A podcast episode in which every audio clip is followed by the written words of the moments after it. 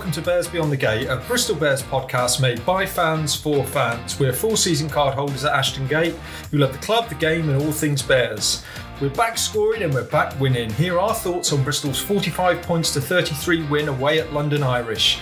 We even managed to practice the new 12 man format of the game. We also look ahead to the next game at home to Worcester, with both teams picking up morale boosting wins this weekend. We give our thoughts on how this one will go at Ashton Gate. All this and more on this week's show. I'm Tony, and I'm joined by Lee, Miles, and Pete for a cheeky beer and some rugby banter. Well, boys, I, I really missed uh, doing the podcast last week. We're at Lee's pad. Thanks very much, Lee. No worries. Good to see you all, fellas. And uh, obviously, as seasonal as it comes, nice that Miles is here and wearing his face, full face mask for Halloween. Very, very scary. A happy Halloween. We're uh, recording this as normal on a Sunday evening, and there's. Uh, well, I, I don't want to give people the wrong impression that we, we actually know what we're talking about and prepare. But I was trying to write a few notes, and every five minutes, knock, knock on the door, knock, knock on the door. And uh, it's that time of year, Lee, isn't it, where you give kids sweets in the street in the dark. We do, but but in the Love Shack that doesn't happen because obviously we're on the first floor and there's two doors to get in, so we're pretty safe to record the pod tonight. That's fellas. right. So we shouldn't get any any knocking on the door. Um, Pete, uh, welcome back to the country. You had a, a little soiree, uh, a little boys' golf trip uh, this yeah. week. Yeah, I certainly did. I was out in the Algarve, boys. Oh, it was so nice. 22 degrees, cloudless sky. Won't tell you what the scores were, but you know it was a fun. yeah, it was a. It was. It was like an alternative reality in a little bubble of your millionaire's paradise, but not being a millionaire, obviously. So, uh, uh, yeah, really nice. Uh, I did tweet a little photo of me on the with my big travel bag. And someone did suggest that there was a body in it, and I think some people thought that might be Miles because yeah, I mean, because uh, I can now confirm that he is actually here with me. So he wasn't in my he wasn't in my body bag. It would be it'd be a fanny pack if Miles was Yeah, And can I just confirm there was a picture as well on social media that looked like you were standing on the first tee wearing a cravat. Is this, is this true? it was well, actually, boys, it was a, it was a Bristol Bears face mask. Oh, It was, right. uh, I mean, they were pretty hot on the old face masks in Portugal, so I think I had to wear it for the golf club to go in the in the um, in the clubhouse before the round. And I just thought, well, I'll just keep it there as a as a, as a fashion item as well. Maybe maybe pick up a few uh, a few plaudits from the locals. Excellent. And Miles, good to have you back. It's been a while since you've been here.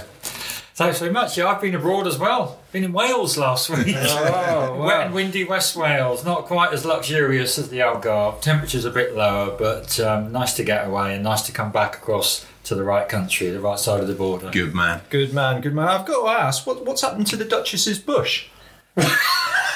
I noticed that as well. I, I, I, She's, I, she's walk- shaving it. I, I walked past the townhouse tonight, and that lovely big bush you've got in your front garden's gone. But yeah, the Duchess has had a vendetta against her bush for about the, the full 10 years that we've been living there, boys. so finally, a couple of weeks ago, a landscaper pulled, pulled the whole thing out, roots and all, uh, rebuilt the wall, and it looks much better. So there we are. Now my the missus is missing her bush. So. She, was, she was telling me how much she hated the, her bush when I was working there a couple of weeks ago. Oh, right. We Let's get, move on. get a good view of your knocker now. Back to the rugby. All right, and boys, we're in a good mood because the Bears are back to winning ways. Saturday up at the Brentford Community Stadium, uh, London Irish 33, Bristol 45. So before we talk about the game, uh, let me come to Miles first. Um, when you saw the team sheets come out on Friday, what, what were your thoughts? Were you confident of a Bears win? Uh, fairly. I mean, I was confident with the pack looked really strong. I mean, I was confident there. Obviously, with our injuries and some of the backs, which we're going to talk about, not so confident. But the academy boys have stepped up, uh, and I think also looking at Irish's win against Chiefs the, the previous weekend, um, I was pretty anxious about going there, to be honest. But um, you, you, you weren't going to back your nil-nil prediction from two weeks ago. Then. Oh, right, that one, yeah. Uh, no, no, no, no. I, I, yeah, the one I texted in. Lee probably did that for me, didn't he? Okay, uh, so if ever there was that old cliche, a game of two halves, I think uh, this this one was it? Um, it, it, it well, it was it just extraordinary, absolutely extraordinary. I didn't think we could get much more packed into that that first half. Um, Lee, let me come to you. Um, Bears go and score three tries in what little over ten minutes. We're nineteen 0 up after uh, twenty minutes. What were you thinking? Well, I was thinking we had the the old Bears back. To be honest, it was uh, hashtag vintage, wasn't it? I mean, some of that run in rugby was was you know what we were doing last season, every single game. And um, I mean, what I did like is that the new arrivals to the team, obviously Jack Bates and um, and Toby Fricker scored tries as well. So for me, it was nice that those two have come in and, and you know got debut tries or sorry, first tries for the team. Sorry. Yeah, and, and the first one, Heenan uh, getting across, driving Wall, seemed to be working again. Yeah, it was. I mean, again, it was old school, wasn't it? And it was it was just so nice. And at that point, when we scored the third try, I'm thinking we've got our team back, and we're gonna we're gonna go on and smash Irish. But then, in true Bristol fashion, we ended up uh, letting them back into the game again, didn't we? But if I remember rightly, we did that last season. Well, well, let's let's keep on the positive just for for the first twenty minutes. Pete, let me come to you. Fricker, he's quicker, isn't he? He is the Frickster. Yeah, he, and- until he went head to head with their winger, and uh, Well, we'll come on. We'll, we'll, we'll come But, on to uh, that. no, but, was- but his try. Yeah, yeah, it was a it was a really good try. It was a really good turn of pace from um, Jake Kerr, wasn't it, on the wing? Mm. And then um, Fricker did what any good support player should do. He got on the inside, and you know he got into a great position, and it was a you know it was a nice run in. But yeah, he, he, opened his legs and showed his class, as they say. So uh, a nice little finish from Toby. And, and then probably the pick of the bunch, Miles. Um, Jack Bates uh, try end to end, coast to coast. Well, absolutely. I mean, you know, the, the young lad, he's obviously under 20 England international. He played a blinder. Um, fantastic try. He showed his, you know, turn of pace and he was away. I thought it was fantastic for him to come into the team. Uh, young legs on him and really good for the team morale. And at, at this point, it really did start to look as if it was the, the Bears of last season. But I don't know about you, Lee. I was thinking, oh my God, we've rushed into another lead. We've been here how many times now? Two, three times in, the, in the in the last few months. Um, and then we start to see some some yellow cards.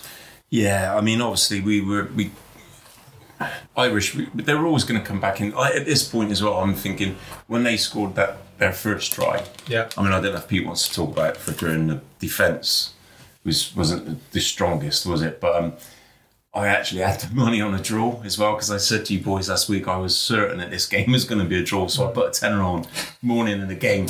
And of course, as Irish started slipping back into the, you know, getting back into it, I was starting to panic a little bit too. I have to admit. But that's a good point. We're a little bit out of order, aren't we? Because they did score before any of the yellow cards, and Yeah. it was the the try. Yeah, Fricker was a bit ropey as far as the defence there. The guy just kind of Yeah. ran through him, didn't Well, it's hard to you know it's hard to be critical, but I think to be fair as well, it was made by Tom Parton as well. He was I thought was excellent for hmm. Irish, I've got to say, and and kind of did a nice little offload to give the winger even a chance. But you've got to be a bit disappointed when the guy's really going from a standing start. I, I think he, he made a decision to go high, and uh, clearly you know that was the wrong decision. I think if he'd gone lower uh, and done a more traditional tackle. I think support would have got there in time, but by the time they got there, he'd, he'd been headbutted by the guy, and the guy was already touching down. Well, it it wasn't the guy touching down. You know who headbutted him? Was it a, It one of was ours? Joe Joyce. It was Joyce. Joyce Oh, yeah, of came course it was, yeah. in You're right. Yeah. and and really stuck a beauty on him. Yeah. Yeah. Can't take the same from me out. Uh, so so this is where I, I, I was thinking right with three tries to the good and now we've got to take two people off because uh, that brought on uh, Alapati Leiua and uh, Hawkins came on and you're starting to think oh god that that that really you know is that going to turn things? So 19-5 and then we come to the yellow cards. So we had three yellow cards. Let's take them one at a time. Um, I, I, I'll start maybe with the easiest one I think Jake Heenan.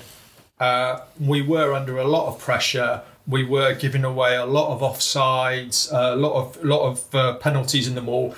I couldn't believe actually we didn't get away with a warning earlier. So I, I, I think looking looking around the room here, I think there's pretty pretty much no doubt somebody was going to go, and and and Heenan went. Let let me come to you now for um, Pete. The next two, because I know we we've had a conversation hmm. off air, and we we maybe studied it a bit more than the the, the other boys. Piutau's. Hmm. What what are your thoughts on that one? Well, there's two things to look at on Piutau's was the actual incident and then the context in which it happened. I mean, I, I I can see why it was given. I think we would have been shouting for it if we it had been the other way round. But you know, you've got to look at him and think he, he went for two hands for the ball, and and you know he had a chance. He, he probably would have galloped in and scored a try even from that distance. So I was I was I was quite surprised that there wasn't more debate amongst the the officials about that being a, a genuine attempt. But you know, having looked at it a couple of times, I, I can see why it was given. So I'd say it was marginal. But I think the thing that annoyed me more was that the play that led to it, because we had actually won a penalty, defended our line, and had, had won a penalty, won a turnover. I think it was John Hawkins actually won a really good Yeah. turnover on our line, cleared our lines way over the halfway line. I mean, it was Callum kicking. It might have been the 22 if it'd been another day, but it was just over the halfway line. But, you know, we've got possession back essentially. We've got our own line out. And then we gave away a, a silly little free kick for crossing the, the gap. And it was from that, the Irish then did a tap and go. And it was for about the third phase that it went to Charles Piutau. So, you know, contextually, it was uh, annoying. It wasn't necessarily a kind of the pressure of being down to 14 men from the first card that led to the second card. So I think they'll look back and they'll, they'll realise that it was a, it was a marginal decision, but we put ourselves in a position um, to you know for that to happen. But yeah, I think it was one of those ones that will be debated forever. Yeah, yeah. So, I mean, quite unusual to have two yellow cards at the same time. Uh, and then we, you know, tested out this new 12 man format, Matt. uh, we, we had a third go to the bin, Andy Uren. And I know we were speaking again earlier. We, we've got a slight difference of opinion on this one. What, what's your thoughts? Well, I, I thought, and I'll stick with what I thought when I was talking to Jones, I thought it was very harsh. I think, I mean, Carly said he was nowhere near, he was never on side. But, I mean, Andy Uren, guy got tackled.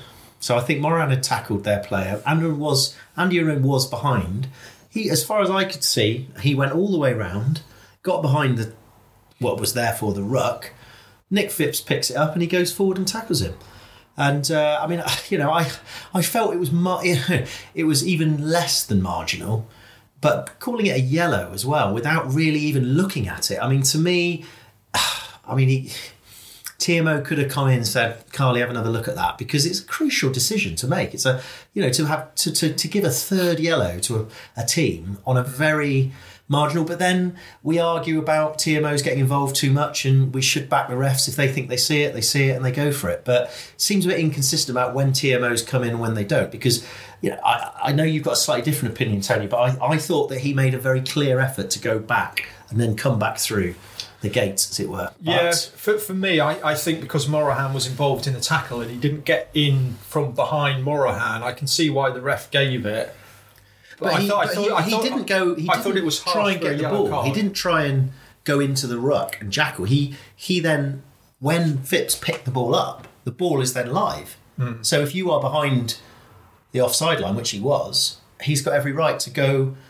Just like in any other ruck, if somebody picks the the scrum half picks it up, somebody can come round Hmm. and tackle him. So I, I mean, I think you're right. I think it's just proven it is it was incredibly marginal, and I don't know. It's just it's but luckily let's not get too upset about Yeah. it because in the end it didn't matter. But it, it could have been Crucial talking point. Lee, you want to come in? I just wanted to say because obviously listening to you guys, you know, kind of debate that. Um, Pat was saying actually that he thought all three were harsh, and I thought that's. I mean, obviously depends what with Heenan behind your it- team. With but- Heenan, I mean Tony's right that any infringement was going to go. I mean it was side entry. Depends what you define by a side entry. I mean it wasn't ninety degrees side entry Heenan's. It was it was a slight angle, and it's the sort of thing that happens all the time. Yeah. and it, refs only seem to notice this when the opposition are quite close to the to the the, the, the, the line. Um, so, but again, it's it's we all know that these things. It's not a perfect situation with officiating, and they they they go with what they see. And if they don't stick with their decisions, what do you have? You just have anarchy all the time, don't you? So, tricky. Yeah. So um, they they get grab the try just before half time. So it's uh, 12-19. Uh, we come out. We get one player back. I think uh, didn't we? Um, Heenan Heenan. was back for the second half, uh, and they very quickly then. I think was it about a minute, two minutes in. They they they score well worked try, and um, and it's nineteen all. And the draw's on. The tenner's, the tenner's on, on, And- and- and on the- the money. and the draw's on. Um, oh well, Miles is going to open a can of beer. I won't. I won't ask him the next Why- question then. Why is he being posh and taking it away? This is Oh, I thought I've polite. Authenticity, Miles. Mike. absolutely. Yeah. Sorry. So Miles, nineteen all, uh, was still two men down. Were you were you fearing the worst? Well, a little bit because uh, the Duchess was following this on Twitter whilst we were crossing the Brecon Beacons yesterday, and I thought, and and it kept dropping out. I thought, oh my god, here we go. Uh, and at that point, I thought we've just done a classic Bears, haven't we? We're a good, good lead. Irish should come back. Uh, and knowing how strong Irish can be and how many draws we've got in previous seasons, um, I was starting to get a bit worried. But then I think, you know, tables turned a little bit and things turned out all right. In I mean, that, it, it is at that point when history starts to kick back into your brain again, Yeah. isn't it? Because you, you just think, oh, not again, surely. Absolutely, and you know, I think at this point, you know, we they they they scored fourteen points. Uh, uh, but actually, it was a tremendous defensive effort, wasn't it, uh, Pete? To to actually, when you think we were down to twelve, yeah. Yeah. and uh, to to keep it just to the fourteen points. Yeah, no, I agree. I mean, I think it was. Uh, yeah, I think you. This is one of the ones where you do take the positives from that situation and uh, and accept that these things can happen. And I think, as we debated, it wasn't a clear cut like our silly mistake or decision making necessarily. It was an unfortunate circumstance, and I think that was that was. It was more disappointing to concede that try when we got back to 14 in the second half, to be honest. But I think we have to take a hat off to, to Irish. It was just a well worked try, and sometimes you just have to accept these things happen. And you look at the tackle count. I think Irish made 111. We had to make 188 tackles, and you had Fitzharding 24 mm. tackles, Jake Heenan 20 tackles, Dave Attwood 19 tackles, Jake Kerr 17 tackles. I mean, mm. there was a huge shift put mm. in put in there. Uh, but then then we, we got a grip of the game again, Lee, and um, uh, it was it was it was Thacker comes on as a substitute, almost his first touch of the ball. Beautiful move. Fitzharding breaks through the line, pops it to him, uh, and he's in. How good is it to see Harry's flowing locks crossing the the whitewash Well, it was more? it was lovely to see the legs pumping, wasn't? The little The legs little of Harry legs. Thacker. Um, I mean, the thing for me is, uh, I don't I don't want to sensationalise this too much, but I think that could that point could be the turning point of our season because at that point we're probably even the people that were in the stands were probably thinking, "Oh God, here we go again." But the lads actually showed the grit, as you say, when we're down to twelve men, and it was the backbone. And that's what I loved about this. Hmm. And it's not only showing the backbone, but we turned the game on its head. And like you say, I mean, Fitzharding was was fantastic, wasn't he? The strength that he showed going through the middle, offload to facts, and we're in. And then all of a sudden, which doesn't happen a lot in, in a rugby match, does it? Momentum generally goes one way, and then that's it.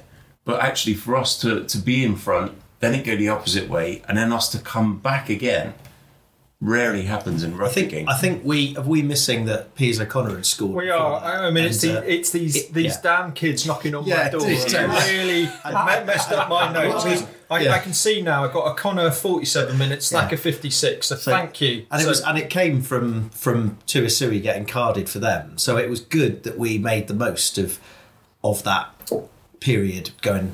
You know, Dan. That's what I think. Going back to what you said, I think was so good. We'd conceded a try very early in the second half with fourteen, got back to full hmm. quota, then got ourselves in that position of hmm. one extra, and it was good. And that's perhaps where that momentum then swung. And I think from that moment on, really, Thacker coming on and scoring that try very quickly as well. I think he scored it pretty much just as Tuisue came back on again. Hmm. So to, to score one in with one up and then score another was a it was a, a, a, a good position. I think from that moment on, I never, and I was listening to it on the radio and I felt that even though there was a little bit of tension of certain things happening, I mean, we had another try disallowed that seemed a bit marginal.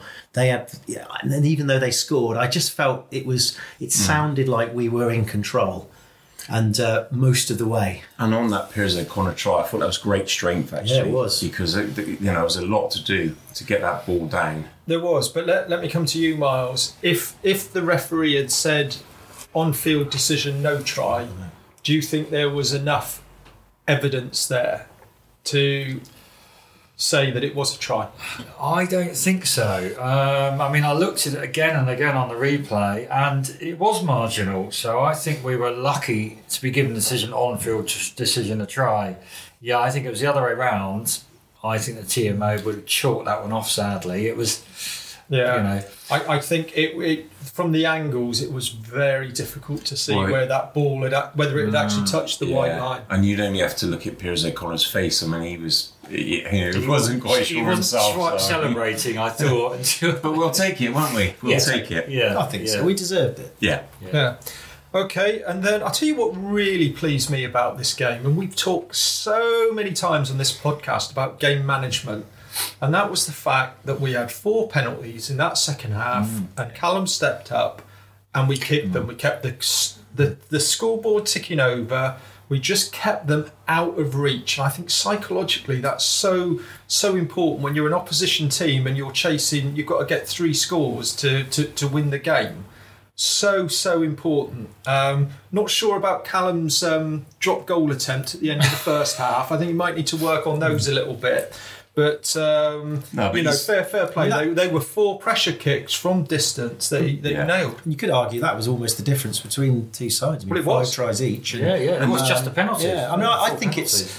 I mean, I think this.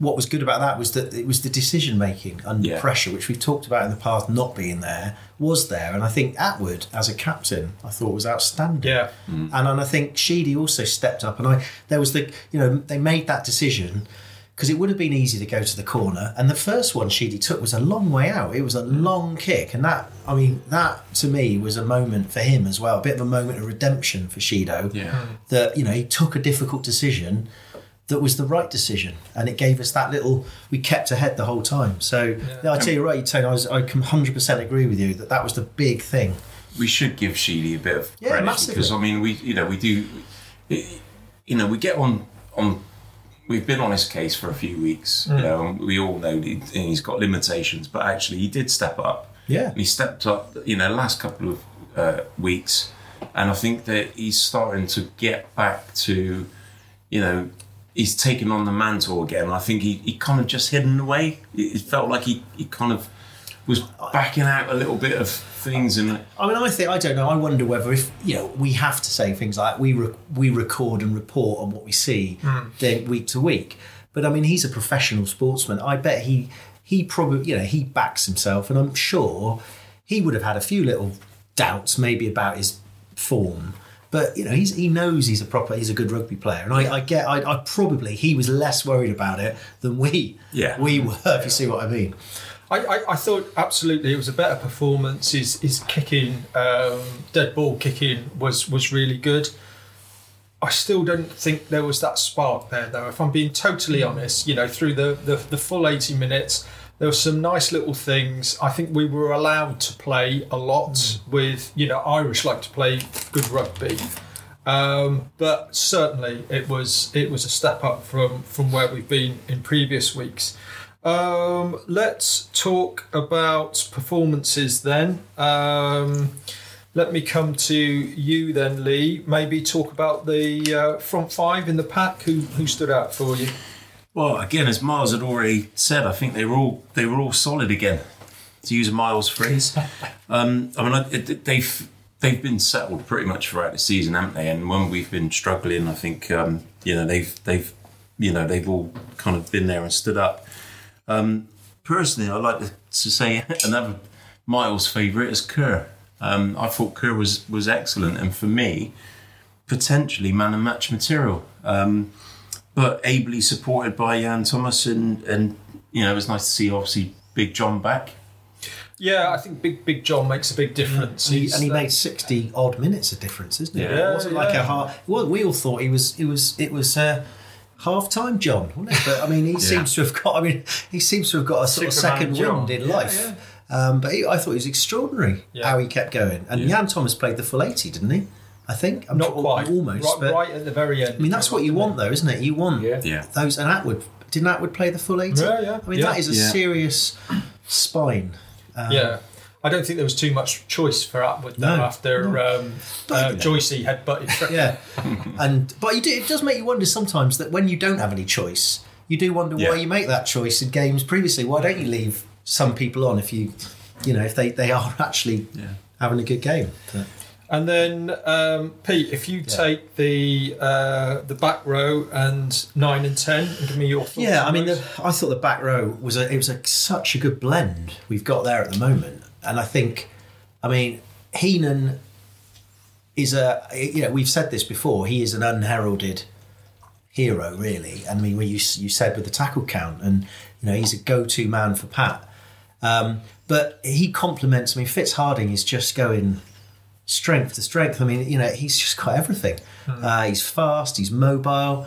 He's skillful, but he's hard as nails. and he Yeah. gets across the game. He gets the line game well, line. I mean, yeah. uh, you know, I, I think it's almost making us think, why hasn't he been? why is it only just taken this long? But I mean, he is he has got that position now. Yeah. Uh, In terms of, and then I thought Sam Jeffries is just he's just a specimen. I mean, he to think that he hasn't played rugby for two years and potentially mentally had probably resigned because the mindset of be, being a kind of office job. I mean, he did that office player development Yeah. role. To then go back to to that kind of Stepping the, the, the pitch. cold, fa- yeah, is Yeah. and he just seems to have. I mean, it's like a brand new signing for us, and I, I think that. I mean, I, you know, and to, to then have Dan Thomas come on. We're, and Luatua and Vui potentially, who sometimes play, are, are injured. I mean, we're, we're looking, and obviously Nathan Hughes at the moment is is is, is has been demoted. I mean, it's uh, it's it's really bodes well. So, yeah, and I and I and go to the nine and ten. I mean, it, I thought Andy Uren had, a really good game, and I think it obviously it helps when your forwards are also having a good game. But it's almost as if like Uren steps up when he knows Randall's off to England, isn't it? And, uh, yeah. It's like the same thing that happened last year. And I thought I thought he was fast. He was looking at. He was you know he was he was lively. He overshadowed Phipps. And of course, when Uren scrum half plays well, then Sheedy plays well. And I just thought, you know, that is that package, that kind of back three, half back package, those five together. If it's all coming off and they're not making mistakes and they're making the right decisions, then you know we look we look as good as anybody. Um, so fair play. Um, and, and actually, if you said if I'm allowed to say, it, I think you might say it, but I thought that when Whiteley came on, it was like he added value to a performance that was already really good by by uh, Andy Uren, like Thacker added value to Kerr's performance, and that's probably the first real time the bench has Yeah. has made a massive impact, Yeah. which is great. Well, I'm just going to look at some of the stats for, for the meters. Uh, I mean, in the match overall, Irish made 425. We made 545. So it's getting back to some Yeah, yeah. some big numbers. Um, top uh, meters made, Andy Uren. Yeah. 80, Yeah. 85 meters from five carries. Uh, then you've got uh, Morahan and uh, Bates both made 59 meters. Fitzharding 55 meters as a number eight with 12 carries. And Whiteley made 52 meters for the, the short time he was on the pitch. Right, here's here's one for you. Charles Piutau, how many meters did he make? I come to Miles first. You put that question because that's suggesting to me that it's it's, it's maybe down at at 40, 49, less than you- you've. Well, this this is the third highest meters made person of the season so far in a team that's not functioning well. You're going to go for I'm I'm you, I'm going to go for less. No, no, I mean, you may on. not have raised it. 49. a 49. Lee. 48. Well, I'm just thinking because I did watch pretty much all the match on replay. I, I can't. He did a lot of good work. He did a lot of two meter carries that kind of opened up this fence. So I'm going to go. Oh, yeah, 47. laughing at yeah, 47. No, I'm going to go 31.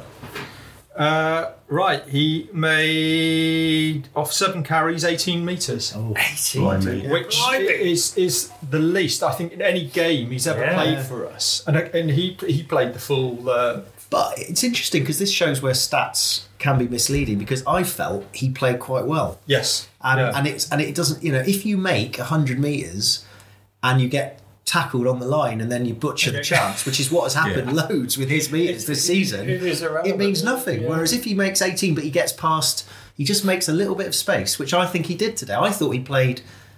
I, you know, he was, he was he, he was solid in a, like a good way. 18 metres and a yellow Yeah, card. yeah. So, so that's interesting. It just goes to show, doesn't it? Yeah. Yeah. So let, us look at the uh, 11 through to 15 then, uh, Miles, who uh, who's Uh, sparkled it's, it's hard to say just watching the highlights, but you know, I, I- from what I saw, I thought that Luke Morahan made some.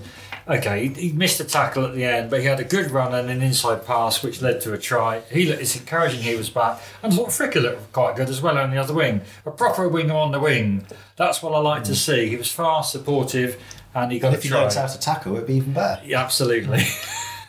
Just got to go low. Got to go low. And and I thought I thought Piers O'Conor and Jack Yeah, Bates had really uh, good good games uh, in the centre as well, and you know I was really concerned that that might be a, a weakness for us, but uh, I thought they both uh, both stepped up, both got tries as well. Yeah. I think it was good that Bates stayed in the centre as well because I mean he did, that Wasps game didn't help him at all, did it? Because he kept getting drawn out onto the wing, and it, it just exposed the young lad that is, I, you know. I think he's a he is a, a almost a bit of a bonus yeah, um, because I don't think anyone was envisaged him looking this comfortable now at Premiership level this early in the season, Yeah. and that our hand Pat's hand was forced, and you know he went down the hairdresser, got his highlights in. Uh, Went had little to buzz dance. cut, went out, and uh, and fair play to him. And I, I like the cut of his jib massively. We're talking about Jibs, the pirate himself, Jack uh, Hawkins. Hawkins, yeah, You know, coming off, coming off the bench, Brilliant. playing the best part of 50, 55 Yeah. minutes. Um, you know, again, I, th- I thought he, he's been yeah. biding his time. Uh, yeah, And do you remember very early in our pod career, we met his parents? We did, Ashton yeah. Gate, and had a chat with them, and they were so pleased that he'd, you know, even just got into the Bears project. And fair play to that. Pat obviously sees something in him, see, sees Yeah. something in him because it's kept him in the squad. But yeah, I mean that's another bonus really that he got that much time yeah. and did well. See, I mean, that's the that's the thing, isn't it? I mean, like you say, Pat's hand's been forced, but now we're seeing these guys come into the team, and and this is the only way we'll find out about them is is when they're on the pitch. yeah. You know, Uh, absolutely. I thought Thacker looked more like the player uh, the first time he he's really come back and uh, looked rampant in the uh, in the loose. And I, I've got to say as well on my notes as well, Whiteley. I really Yeah, like the way he came really in. good. He was zipping it around. He- yeah, so really good, really really good. Um, and uh, the thing that made me laugh when I when I watched the, the, the game back in commentary is when Lahiff came on Yeah. what they described him as. Do you know? They took, took the I silver-tongued silverback, Yeah. Silver tongued and yeah, it was. It was. Uh, which uh, which I thought was very very funny. Right, before we move off this week, then let's have a look at some of the other results. Um, Friday night, Gloucester 13, Exeter 16. Gloucester a little bit unlucky there. Exeter certainly not firing on all cylinders.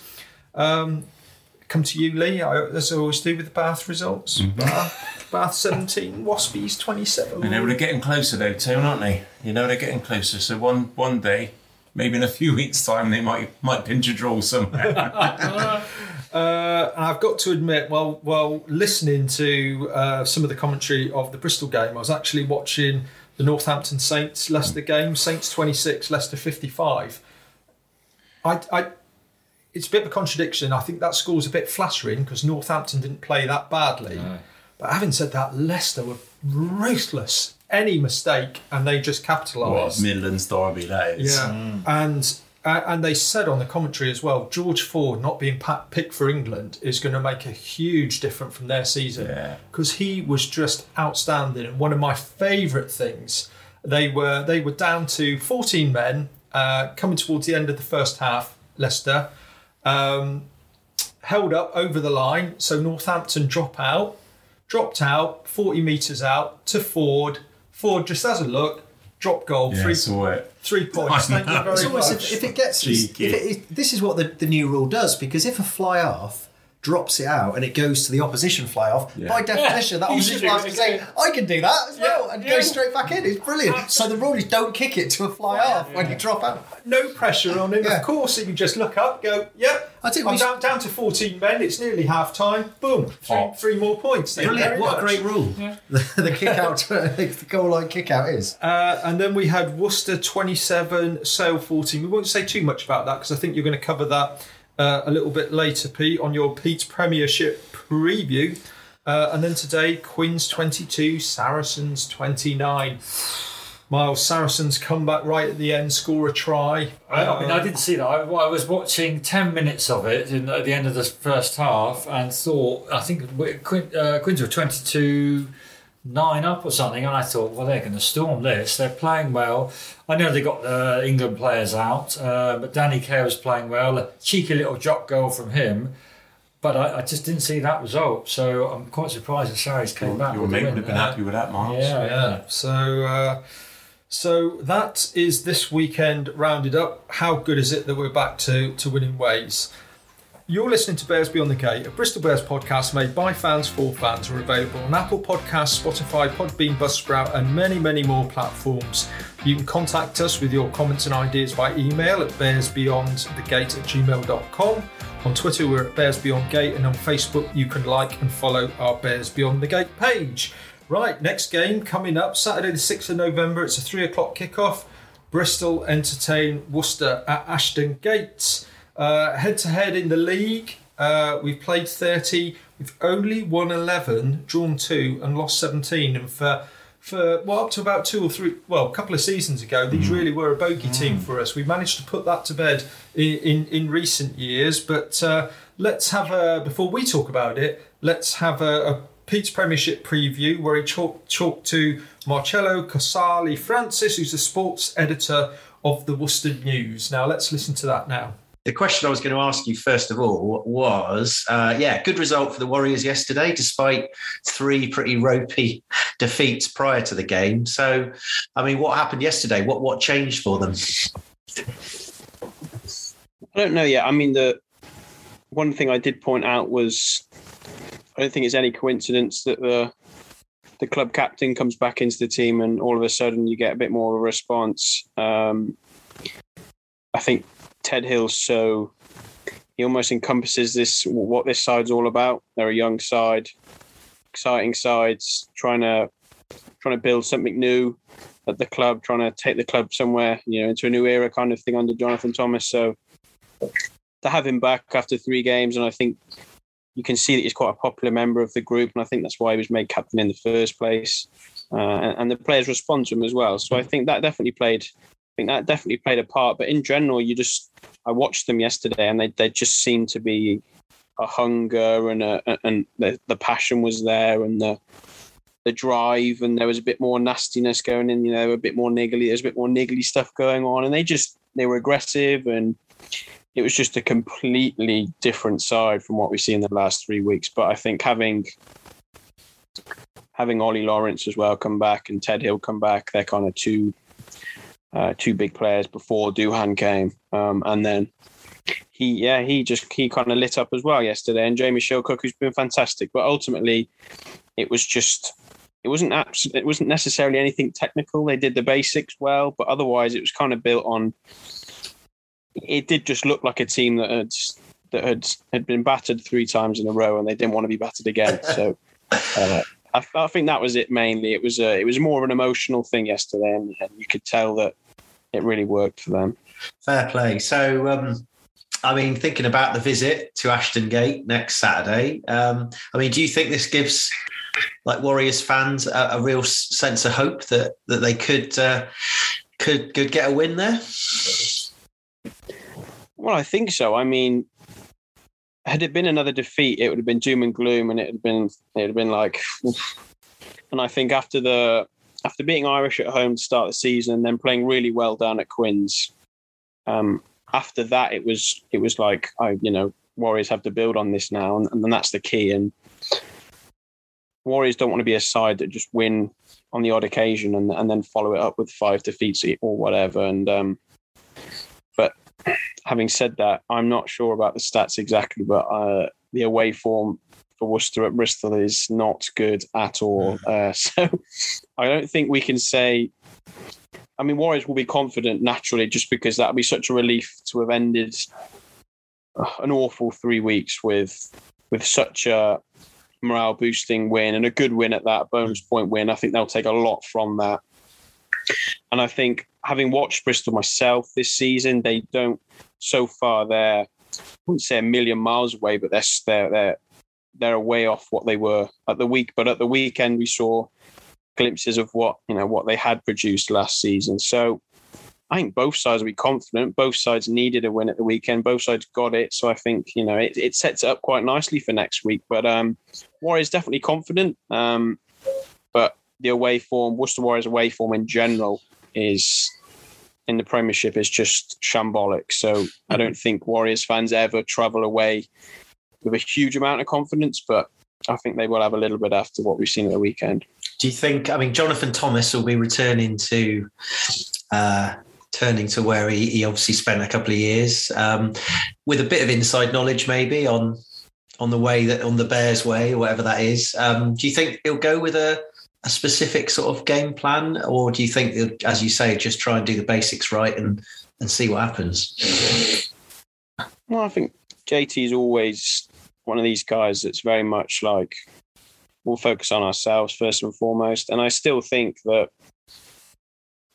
Warriors still have to do that because they've had so many new players come in, so many players gone out, and they are a new side. I still think at this early stage in the season, which we're still at, really, um, it's a case of focusing on themselves too. And I don't think they'll worry too much about about what the opposition will bring. I think naturally, you look at Bristol and and what they were last season. They're a team that likes to throw the ball around. Um, so I think it will still be an open game, and I think at the same time, that still plays into Worcester's hands because I think they've, especially the back three, they've got Worcester have got some real threats in that back three now, especially with Duhan van der Merwe. And I think, I don't think Warriors will go into that game with Bristol and change too much about what they've done. I don't think there'll be a change of tactics. I don't think the fact that it's Bristol and JT returning to Bristol, I don't think that'll that that'll play too much into anyone's hands. Um, but yeah, I mean, it, will be interesting to see how they do do it because I'm not sure. I think what are Bristol like up front? I mean, that is played well yesterday. Strike, Bristol aren't a team that are gonna are gonna completely beat you up up front. No. They're, they're, not, and they're, and they're more about setting foundations and then and then using hmm. the, the the quality Just, they have out wide. So we'll have to we'll have to see. But I'm not yeah. too sure about. I don't think Worcester will change too much. Talking about your new signings, yeah, because I'd forgotten you'd signed a whole load of players.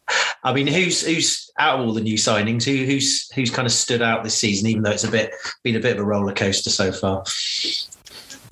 Um, well, it's been JT referred to it yesterday, and, and he's, he's he's dead right. They've been dealt so many curveballs already this season with injuries, especially to key members of the group. And I think in the first in the first two games, Owen Williams was fantastic. Um, he was just looking so good, and he was orchestrating things so nicely. And with Willi Heinz as well, obviously they've got a partnership that they've had before.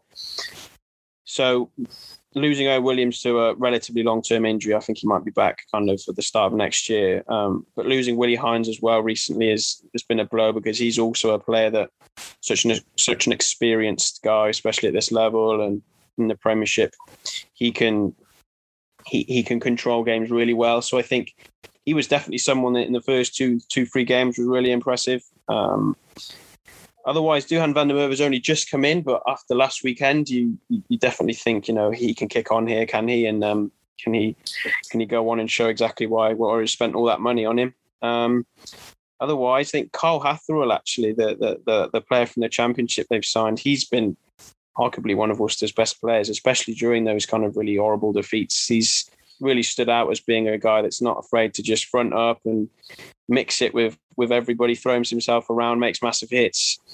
I'd say out of everyone they brought in, I mean, they did bring him in kind of towards the latter end of last season, so he's not necessarily a new signing this season, technically, I don't think, but he's certainly impressed. Um, Matt Garvey, uh, who we bought from Gloucester. Mm. He played really well at weekend, and he's been out for a couple of weeks for what everyone's still trying to speculate. I know there are things going on with other players involved as well, so we're not exactly too sure what happened with him for the last two weeks. But he came back the weekend and was was really good, and he offers Worcester that kind of nastiness that that pack need. And there's a lot of young players in there, but I've always thought that they've lacked a bit of aggression and a little bit of mm. bit of mean, and I think Matt Garvey certainly brings that. So uh, yeah, uh, they're, they're, I think if I was to look at it, Willi Heinz, Matt Garvey, Kyle Hatherell, they're the kind of guys that have stood out so far. So I've got two two kind of last questions, quick ones. First one is what do you think are the realistic kind of expectations for the season, given there's no relegation? So that so that's not something to worry about. Uh, and then the second question, it kind of alludes to what you just said before, is uh, Chris Ashton. I don't know whether you've got any inside track on uh, on what's going on there. Well, normally I get a load of my I get a load of my information sources from podcasts. Funnily enough, um, so look, uh, in terms of the Ashton thing, it's what I what I understand to be it through what I'm told and what I, I hear. No, they obviously won't say that he's been suspended for whatever reason. I'm not really too sure why they don't. If he has been suspended, why they don't just say, you know, he's been suspended. They don't necessarily have to specify, but I think they're kind of letting everybody kind of read into it how they want and letting people imaginations run wild a little bit. But um, my understanding is that he has been suspended. Um, there were there were suggestions that Matt Garvey was suspended for something along the lines of speaking to. I'm not sure about this, so this is very much. I don't want to get uh, shouted down for this, but supposedly Matt Garvey speaking to Gloucester players before a Gloucester game, and a lot of clubs I think have the rule that before a game you don't yeah. you don't speak to opposition players, kind of thing. So, but I don't know whether that is true. I'm not too sure, but Ashton's has obviously been something more sinister because it's been a longer ban. Hmm. Um, I've been told various things. Uh, I'm not too sure, and I'm not too sure if we're going to see too much more of him, to be honest. Perhaps um, he, he certainly hasn't been one of your better signings. Let's put it that way. Let's leave it at that. I think I think a lot of I think a lot of clubs have have gambled on him a little bit, um, and this this is very much looking like uh, something that hasn't really paid off for Worcester, but um, we shall see. We'll put him to one side then. What, what do you reckon then about the, the realistic expectations then for the season? Look, I think at the start of the season, with all the incomings, and people forget that Worcester pushed, not pushed, 20, play, 20 players left the, left the side. That is that isn't just half a team, that's half a squad. So to get rid of that that amount of individuals and replace them with about 12 or 13 new signings, especially kind of key signings as well, you have completely changed that side. Now, this is Jonathan Thomas's first full season in charge. He's had seven games so far. Obviously, the three weekends prior to this one have been harrowing to say the least and a lot of people are asking questions already, which to me is bonkers. Um, it's a new team, it's a young side, and this is their first season as a new team. So I think expectations. It's almost a little bit un. It's almost a little bit tricky to kind of put your finger on exactly a specific in terms of what a success would be. But Jonathan Thomas and the, and the players, I think, are a, uh, are ambitious bunch, and I think you know, Worcester have never finished above above eighth, so seventh is the highest place finish that they could achieve, and I think that is what they have. They've come out and said that that is their target, um, short term, this season. So, look, I think it. So many people have said it. It's such a competitive league, this league, and it's really difficult. Every game, you know, you can if, you, if you're if you're just a couple of percent off it, you're going to lose. So, I'm really not sure, but I think people want to see a Worcester Warriors fans want to see a progression. They want to see this side progress throughout the season. And I think as long as they show that they're progressing each game and can pick up a few wins in the process and good performances, pick up losing bonus points when they don't lose, not getting thumped, would be a good start as well. Um, so I think success would obviously be. I think for me personally, I think eighth or ninth. I think if they were to come in there that would be a anything that isn't fine last place will be in, will be a up from last season. So I think Warriors fans lost they've got very little patience nowadays, and rightly so. They've had years and years of of struggles. So when when the club come out and say they want to finish seventh in their heads, that's it. Right, that's it. Then that's that's what we're aiming for. I think if they were to get that, it would be an incredibly successful season. Like, that would be that would be brilliant to take them from finishing bottom, winning one game all season, to then finishing seventh would be would be astounding, to be honest. So I think for me personally, I think if they were to come eighth, ninth, I think that would that would definitely be a sign of progress, and I think people would have to be kind of content with that as long as they see that the team are moving somewhere. That's what that's what counts. Yeah. Cool.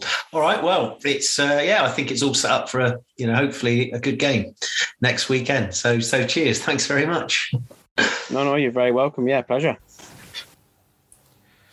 Well, obviously, uh, he, he was pretty chipper after that, that win at the weekend uh, and a good win against Sale. Yeah, yeah, definitely. I mean, beat. I mean, I, we haven't done that for a couple of seasons, have we? So fair play to them. Um, yeah, I, I, I like the way that he said they kind of won it on emotion. Really, that uh, you know they'd lost three really badly on the bounce, and they just didn't want to lose another one. And fair play to them for that. And um, I don't know whether whether that's really going to help them or not next week. I mean, we obviously also did the same thing, so I think it'll be. A, I think it, they'll come with some confidence to the gate, um, and we'll be confident that we can score tries again. So, uh, yeah, I, I think it will be a good game next Saturday. Absolutely. And Lee, um, if we're we're thinking about uh, team selection, maybe if I come to you for the forwards, um, where where do you see Pat maybe making changes? And I know one of the things we've talked about in recent weeks as well. It's a bit frustrating because we don't get a lot of information about injuries, so it's very difficult to know how close some people are. But based on the knowledge that we do have, how how will will Pat tinker with that pack? I I can't see him changing too much in the front row. I'll be honest, because again they were they were all completely solid, um, and obviously Afoa is is just getting back into you know into the swing of things. We had a bye week last week, so no game, and so I think the front row for me would be Yann Thomas, Kerr, and Afoa again. Now the second row, obviously. We don't know where, like where Chris Christopher was. Christopher rested? Or was No, he no, he was unavailable. He's unavailable? I think that listed as injured with Luatua as well. So in that case, I mean, I think we still go with, with Dave Attwood and Joycey or Well, Joyce has got a Oh. past his head injury, Of course, isn't it? now, yeah. hasn't he? Yeah. or Ed Holmes. I mean, because Yeah. obviously Holmes has never let us down, has he, when he's come in? So I can't, you know, injuries aside, I think that that front five will be pretty much as is. I think. Are you saying Hawkins will start then? Do you think Hawkins I- have done enough to get a start? I, I don't know because Saying Holmes. Yeah, I know, but I, you didn't. What do you think about Hawkins? Well, yeah, I mean, Hawkins is great. I mean, he's been knocking on the door again, but I think for the experience, I think you'd pick Holmes. But I mean, I to be honest, I wouldn't. If John Hawkins started that mm. that game, I wouldn't be concerned at all. I forgot how big he is as well. He- he's a He is huge. Yeah. He is huge. I mean, you could make an argument that if if you're going to give somebody who come on un, unexpectedly as a sub after whatever it was, ten minutes, has a good game, you're going to give him another start. It's not a bad game to give him another start back at home mm. against a team that potentially can wobble. And and if Ed Holmes is coming back to fitness or Joycey, maybe they bench, you know, just to see how he goes. It's a difficult choice, isn't it? I, I've got to say, and I hate saying this this early in the season, I think this is going to be quite a pivotal game for Mm. our season. So I think if we can go into the break with three wins out of seven, it kind of sets us up reasonably Mm. Yeah. well. We've got some okay fixtures running up till Christmas. Yeah. Uh, I think should we lose it, then I think we've got a hell of a lot of ground to make up. Because let's face it, we played London Irish, who yes they beat Exeter uh, two weeks ago or a week ago, um, but they were a bottom three team last year, and, and Worcester were rock bottom last year, and they've taken some real hidings now. Great result against Sale, but then Sale I think are about fourth from bottom, so they're not having a great season. So if we don't do the business against Worcester, to me, it, it is such an important game going into that Premiership and Rugby also Cup the, the momentum that we've just gained after the bye week. We've lost again, haven't we? So- Yeah. So so then six, seven, eight. So this this would be my six. so I don't know about Luatua. I don't know how close he is again. So I'm sticking with Sam Jeffries at six. Um, I'm going to stick with Heenan at seven. I mean, I, I don't think Dan Thomas is as much as we love him. I don't think he's done enough this season at the moment, anyway. Um, and obviously number eight's already nailed on. Fitz Harding all day long. For me. Yeah. Uh, a very deserved man of the match performance. Um, I'm just going to come to you, Pete, um, for um, nine and ten. So Sheedy's away. She, we know Sheedy's. I mean, I think Uren will start 100 percent because I think I think he played well. I think Pat has got a lot of faith in Andy Uren. I think Andy Uren knows what to do, but I think having Whiteley on the bench pushing him will mean that he'll be he'll be looking to be on the front foot a lot mm. on Saturday, and that's what you need. You need a scrum half who's on it. Who's looking for those gaps? I mean, what I liked about Uren didn't mention it, but you know, one of those breaks he made was the little snipe round the side of the ruck and little dummy and go, and that's what you want from scrum halves. And I think he'll be he'll definitely start. There's no doubt about it. But I think Whiteley will be on the bench saying, "You got to play well, son, because I'm going to come on and I'm going to do exactly the same as you, if not better." So I think it's brilliant. and one thing we didn't talk about was Uren's um, that 50 50 22, beautiful. Beautiful. And also the little chip through that he did. Oh, it, like the kind of 22, reverse chip because he did it off his right because he obviously had got a left foot. So he came and he, and he chipped that over. Now that was unlucky because if that had bounced to Piutau, Piutau was in there. Yeah, yeah, yeah. So I thought oh, he's all court game. And, and Mixing you know what? It's Mixing it because you know why? It's because he had a haircut in the week. Because one of my, you know, boys, one of my mates Yeah, was in the you did barber and sent me a photo. Oh, didn't he? did- and he did had, s- you yeah. could see he had a little sharp. he- That just gave him that little extra marginal gain. Fade up the back. yeah. Who was his wingman in the barber shop? It was, uh, I think it was one Charles Piutau. So they both had, they both had. Uh, it's the it's the Turkish barbers on White Ladies Road, and uh, my mate was there, sent me the photo of them, and said they jumped the queue. Yeah, he was laughing, yeah. But you know, Do you know after, who I am? after that performance, I'd let him go in any time. anyway, ten. 10. Well, Sheedy's away. I mean, I, I guess it'll be. I mean, everyone's been clamouring for Lloyd, but he didn't get a run out, didn't he? So he could be. But I, I would have thought Are they holding him back? holding just to- back for just ten. I mean, I? I think realistically, who are the other options? I mean, we got Eden, who's not not even been on the bench. Mm.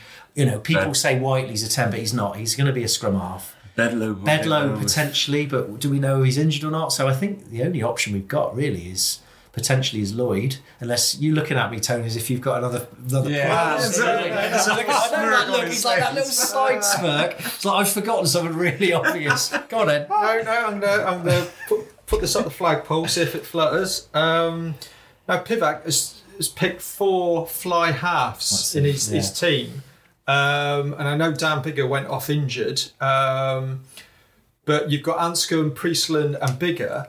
Now, if Sheedy's not needed for the matchday squad um, uh, for the game, then does he come back to the club?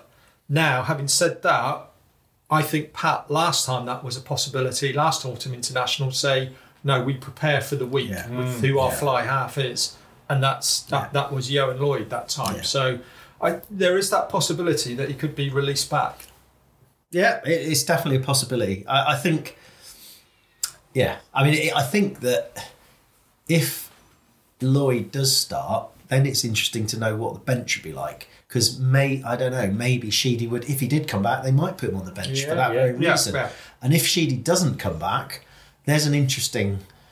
Who are you going to put on the bench? Who as a potential flyers replacement? It might be that you know Eden does come on the bench for the first Well, he was there giving out he was, the water he was, bottles, he was wasn't doing the he was We'll doing the kicking and stuff. So yeah, interesting. I think we'll see. Tone right. It, it again makes the speculation of the team announcement quite exciting, doesn't it? Indeed. Uh, and then come to you, Miles. Um, in the in the backs, then uh, eleven to fifteen.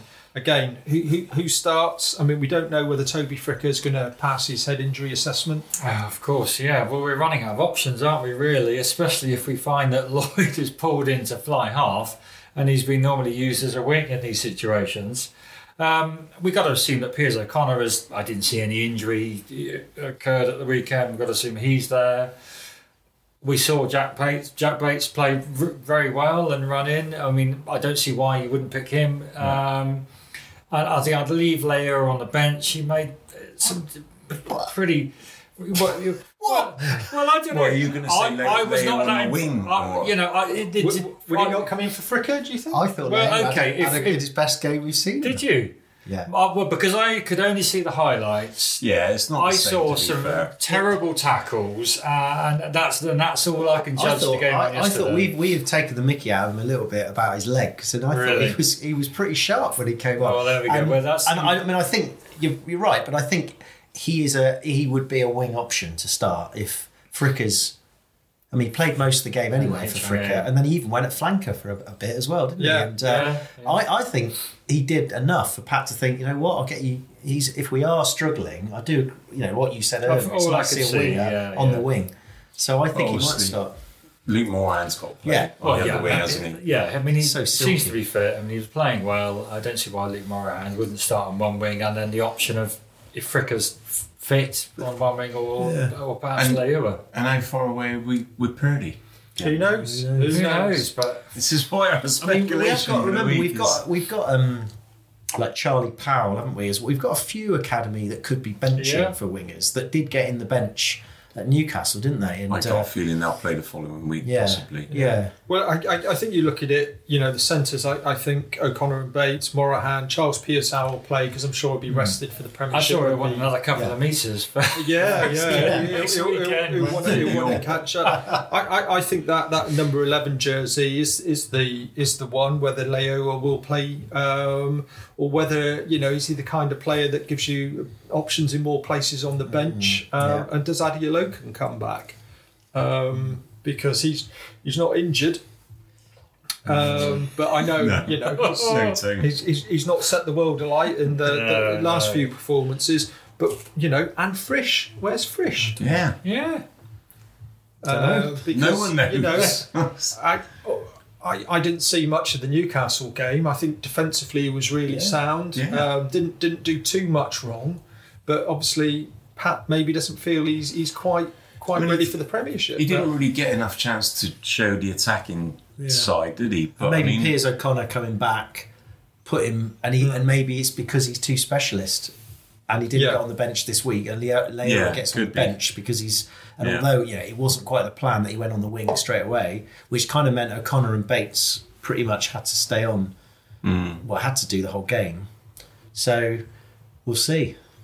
That is the interesting thing, isn't it? When you when we play that five three split with the eight substitutes, the uh, spare bears, you, you really do need your your your scrum half. You need to have an out and out scrum half, and then you need two players that can cover the, the the rest of the back positions. Really, you can't afford too many other specialists on on on that bench. Um, I, I again, who knows? You know, if Vui and Luatua are fit, will they come straight back in? I- I- It would be difficult not to not to bring Yeah, them in, but it'd be pretty harsh, wouldn't it? You know, but you you could see, you know, uh, Vui there might well be a space with Joyce's uh, still seeing stars, yeah. um, and uh, Jeffries and Heenan. You know, for one of them to to drop back out uh, and and maybe be on the bench. You know, love to see Purdy back. Who knows? Um, And also but, Jeffries, he's played two weeks on the trot after two years out. So Hmm. I mean, there could be, you know, potentially if, if there is another option. Obviously, Luatua is back fit, then I, I would suggest he would come in and slot into it at six. The the interesting I, thing I I saw um, is Afoa. Yeah, great great game against um, you know Irish. Played a lot of minutes, and when him and Thacker are on the pitch, they seem to have this connection. They they they play really well together. But when he came off, uh, Lahiff came on as tight head. Where you had Jake Armstrong as a specialist tight head that didn't come on until the 79th minute.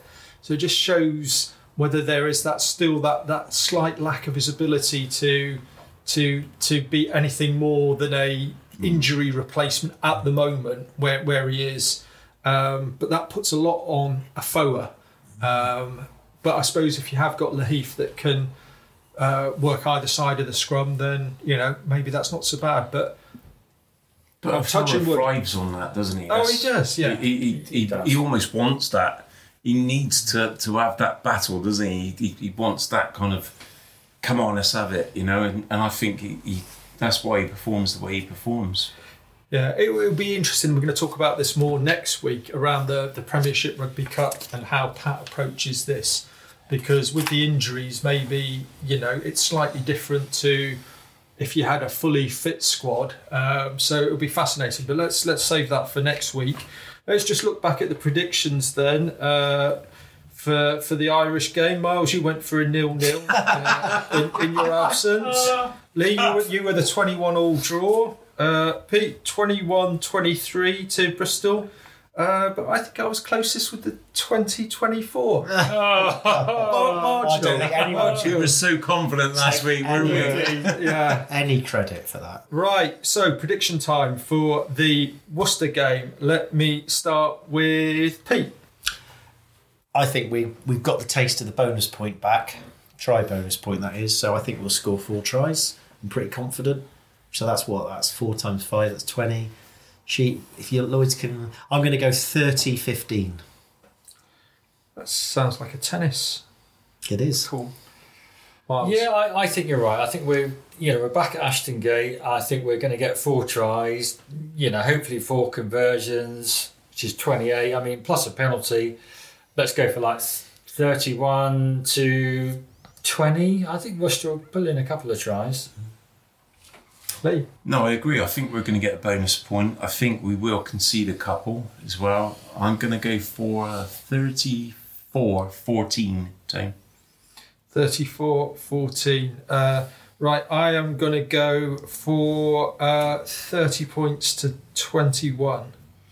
Why do you always look at the rest of our scores before you do these? Because I don't want to say the same Absolutely. Because that would be a cop out. That would be a cop out. And you know what, TC? I mean, the- fantastic. We're going to be back at Ashton Gate next Saturday. I mean, it's going to be brilliant. All four of us back in our seat, back in our seats, watching Br- uh, Worcester play. Bristol play Worcester at home. It's going to be brilliant, isn't it, Pete? I mean, you're going to really enjoy the uh, the atmosphere, aren't you, Pete? Being there with us three. Well, actually, I'm just looking at something else at the moment. I'm looking at the uh, Pete, the Premier League predictor table at the moment. Oh, dear. Tony hasn't mentioned this. I Do you want, want to, do you want to mention the, the, the Bears Biton to the Gate League, Tony? uh, to be honest, I haven't checked it this weekend. Why We've should got- I? Pete, Pete, Uh, I'm I'm prepped I'll. We've now got 27 well. people in our league. 28. and 28, I think, and I'm 21st, which I see as progress. Climbing the table. Yeah. And, Mainly because I remember to do it. and if you look at the top of the league, I'm third. Oh, well done. But, but can we? Sorry, we you two like showing off your members, Sure, you- but get um, your phone out during the podcast. could, can we get back to, to Miles winding you up, Pete? Because he seemed to What'd suggest that you It weren't seems going to be yes, there you, next you, week. Well, you might have okay. some other fix, calendar I know, it's shocking front page news that due to a prior engagement that was organised before the fixtures came out, As a proud Englishman. as a proud Englishman, I'm, I'm going to be missing the game on Saturday to be watching Wales against South Africa. You what? Yeah. Oh, hey, dear. hey, lads, it could be worse. how? You could have been an employee at Bath. hang on, hang on a minute. Yeah, where am I going? But no, it, in my defence, because obviously you want a defence, this was an arranged weekend with some mates. One of them who lives in Cardiff, based around. I mean, obviously, I'm going as a, an interested observer, um, but unfortunately, it was booked and paid for before the fixtures came out. So I'll be giving my. si- Oh, well, I'll be. We'll see what I do. Well, I've got to say, I, I'm not around either next weekend. hang on, hang on, TC. I- Hang on. But TC, Uh, you're not supporting Wales, are you? No, no. Uh, uh, Well, again, a, a weekend away with lots of very old and dear friends. We're down in Dorset, but when, when we agreed that weekend, I thought What, Thomas the, the- Hardy tour? The, the, the fixtures hadn't been hadn't been uh, done, and I thought if it's a Friday night game, I can get away with that. Yeah. Or if it's a Sunday, I can get home on time, and then at three o'clock on a Sod's law. Saturday, isn't it? It's Which which I couldn't. Do. So hang on a minute. If there's two of us missing, how? Well, you- well hey, it's like flying the flag half Well, mast hang on, this boys. weekend, isn't it? 10 minute tune. You're going to have to try double time. Just me and Lee. We'll give it a Hang- hang go. We'll we're not give it a stopping. go. We're not stopping the 10 minute tune, boys. It wasn't a one off. This is every home game. So, boys, come on. To be honest, I think me and Miles were the only two that were in tune last time. that, that song. So Oh dear. Actually, on that note, I should say I, a couple of lads that I know uh, big friends of the pod, did text me, Binsey and Mike, I may as well name them. They did. They te- said they had a go at the uh, the Blackbird at London Irish, but without the thunderclap. So I was a bit disappointed with that, but they did. They did give it a go. Just two of them. yeah, yeah. Hey. But fair play. Good lads. Yeah. Okay. Um, oh, I forgot what I was going to say there. So you're allowed to. Yeah, you're not close to the game. Yeah, the I. I, I, I, I was going to say something about being at um, watching West, Gate, West. No, watching West Ham beat Spurs at the London Stadium last weekend. It's always good to forget Uh, that one. um, but one, of- one of the Even things, Man United beat Spurs. I- I- though. it, it, not to talk about the game or to rub it in your salt, uh, salt into your wounds, Lee. But one of the things I quite liked, and you know, we we we've got Simba Cam and Dance Cam that I don't think is that popular. What was really cool at, at West Ham at half time, they did a they did a quiz, so you could log on to uh, the West Ham site, and then you could take part in this quiz. So it was. I think there was like six questions, and it was about the fixtures over the years. So you answered them, and then the last one was something like, in all the games, how many goals have been scored in the hundred odd games, and then uh, they they then supercomputer churned out, and there was a winner announced uh, before the end of half time. that is good. And I just thought, I like that. well, Yeah. why, why couldn't we do something like that? And I think, um, I think, yeah, they got like a signed match day shirt, so they would have been able to if, to to pick it up afterwards as well. But it was all questions about about the fixture, Mm. and then this one that was the kind of tiebreaker So one. that's brilliant, and, and all four of us love a little quiz as well, don't we? So I mean, that that for us would be tell- why- much better why- than why single not- count. why- we could do it. Couldn't we do it? well, why we, we, we- we we need a. We need a a supercomputer. Yeah, no, we could we could set the questions on the podcast before the match. And then people could go and look up the answers. Oh yeah, that's true. Yeah. no, you got no, you got to get yeah, yeah. Yeah. As if Yeah. our listeners would cheat, Tony. Come on. But no, again, I just thought it was a good Mm, yeah. use of big screen and getting people involved Mm. without a you know too too too much silliness that we sometimes get with uh, with Simbacam. So that's why I was going to mention it and not the fact that West Ham beat Spurs again. Can't remember it. Um, right, moving along. Um, I got an invitation to to be on another podcast that uh, was recorded uh, during the week. Uh, and that's a guy called Sam Roberts who has a podcast series that's called "The Ties That Bind Us." And basically, what he's done, uh, he, he That was a bondage one, was it, no, that, that's that's the one that you're subscribed to. This is this is a different one. Um, Sam actually is a a broadcaster and uh, does a lot of rugby commentary. Uh, and he set this podcast series up, and he's going to go through all the 13 Premiership teams. So basically, he gets three or four fans together, and you just have a chat about how you became fans and how you feel the club are. And, and it, it was great. I was on with uh, Kelly Parker from the Supporters Association uh, and a big Bristol Bears fan called Paul Bristow, and we had a, a chat. I'm not going to give too much away, but there was one question that was really because he did throw in some some um, little Left left, field questions. So he said, "You've got to answer this." And I'm going to give you all the same question. I'll start with Miles, then Pete, then Lee. Bristol Bears disappears, and you have to support another Premiership team. Oh. Who would it be, and why? Miles. You know. I, it's funny, isn't it? Because I think uh, it would never be Bath, it would never be Gloucester. Um, but, you know, it's a tough one, really. Another Premiership side. And it's tricky because I'm you, you just base it on how teams are playing this season. Never be the No, cheat. that's not. No, that's okay. you support All it. right, okay. They've never been the cheating Saracens. Come on, actually, say it. Actually, I, I, Sounds I, like you know, swimming to be- against the to tide, fair, Miles. You know, I think You're going to, you're going to say Someone- X, you're going to say X. Someone, someone, someone call the lifeboat. because we got we got slight connections with Exeter. I don't want to say Go on, then. Say it. Well, okay, I think Exeter Chiefs. I'm going to go with that. Oh, terrible ah, choice. Sorry about that. Pete. Mine's easy. It would be Falcons because I spent a bit of my, my life up in Newcastle. Uh, enjoy the city, uh, and I, I quite like them as a as a club. And uh, you know, they're not very interesting to watch, but I think they're you know they're a plucky sort of team. So I'd be Falcons. Mine's easy as well. sell because of Steve Diamond. Oh.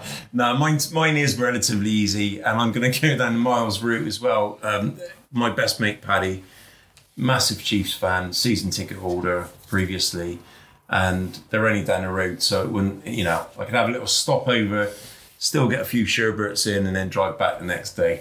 But I wouldn't really be supporting them that much. Not really. What did you say It's an then, Tony? interesting question. We got to wait until the podcast comes out. Well, I couldn't keep you in suspense, Yeah. but no, I I actually said Gloucester. Yeah. Because I love Kingsholm as a rugby ground. Yeah, I think it's enough. a proper old rugby club. It's a West Country club as well. We've got lots of friends that are Gloucester fans as well. Um, and I've just bought me ticket for the shed for the game on uh, the, the 3rd Easy of to get December. there, isn't it? Up on the E- train. Easy to get, and it is a West Country club, and it isn't Bath. Uh, that's what I did say on the podcast. Fair enough. First of all, anyone but Bath. So uh, they would have been my close second, to yeah, be fair. but uh, but no, it, it, it was a lovely chat with Sam, and uh, yeah, I think uh, in the series so far they've talked to some Quins fans, some Sarries fans, some Sale fans, and some Leicester fans. So this is the fifth episode. So if you want to look for it, you can find it on most of uh, the podcast platforms, and it's called "The Ties That Bind Us." More importantly, Tony, did you get a plug in for our podcast? What, like an hour-long program? Did you think I? How about it? Good lad. Yeah, I think I was. I got one in at the start, and one in Yeah, at, nice. at, at, at the end. Um, right, just before we go, then I think you you've got a birthday shout out to do, Lee. I have, yeah. I mean, I don't know what birthday is in age terms, but um, Mr. Charles Piutau, our, uh, our, our esteemed fullback, uh, was born on, on this day, God knows how many years ago, and we just wanted to to wish the, the big fella a happy birthday, a Halloween birthday. Halloween birthday, spooky. okay, uh, well, guys, thanks so much. Uh, that's it for this show. Uh, for all the listeners out there, if you like what you've heard, please subscribe and leave a review or rating for us on your podcast platform. We'll be back next week with our review of the Worcester game and hopefully another win. And then we'll have a preview of the Premiership Cup. Until then, goodbye, stay lucky, and come on, Briz.